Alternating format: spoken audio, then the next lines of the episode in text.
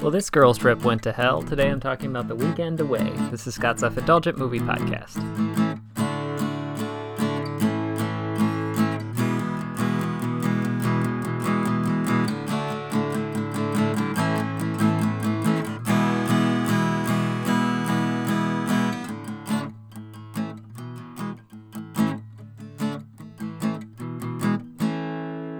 Hello, movie friends. Welcome to Scott's Self Indulgent Movie Podcast. I am Scott, and today I'm talking about The Weekend Away, which is a recent uh, Netflix thriller that I thought was okay. It's very uh, interesting in its own way, but uh, yeah. So without further ado, let's get started.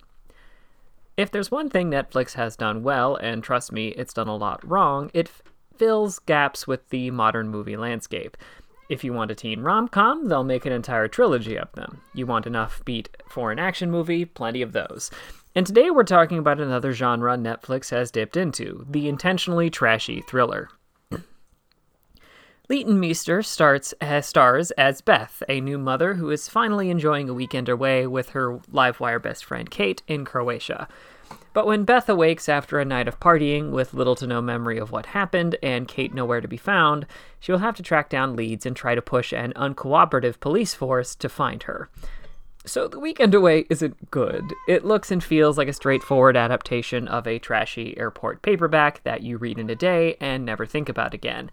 So, your enjoyment for the film is going to depend on your tolerance for this melodramatic approach. That said, even by those standards, this could be better.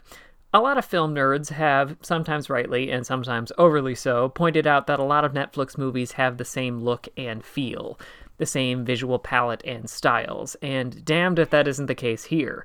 The movie doesn't look bad, but it does look like a modern made for TV movie. This is really obvious when anything resembling action occurs and we get or when we get brief establishing shots. This city has a lot of natural beauty, and I feel like it could look a lot better than it does. On the positive end, there are some plot elements that I really liked. For one, Beth's biggest helper is a cab driving Syrian immigrant named Zane. Well, I'm sure there's plenty to be said about a character like this being so willing to help a random American woman. What I do like is how straightforward and good natured Zane is. He is nothing but supportive, not creepy, and there's no forced romance. He's just a helpful man trying to help someone dealing with an impossible situation. Likewise, the movie highlights very forcefully how police can be an obstacle towards progress. I think we like to imagine that every cop and detective goes into every encounter as objectively as possible but it's clear that the cops, especially the male cop that Beth goes to, doesn't want to believe her. He doesn't want to report Kate missing and keeps angling to make Beth the bad guy when she's the one pleading to help her find her friend.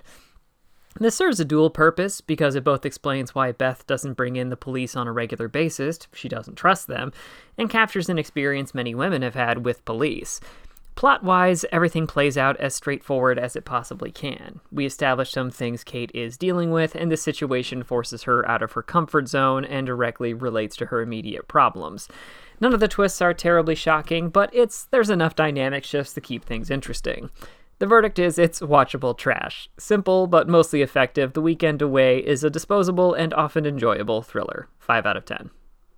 This has been Scott's Self Indulgent Movie Podcast. Thank you so much for listening. Don't forget to like, share, and subscribe wherever you get your podcasts. And don't forget to join our Facebook group, Scott's Self Indulgent Movie World, for the latest reviews, discussions, and more. See you next time, everybody, and stay safe.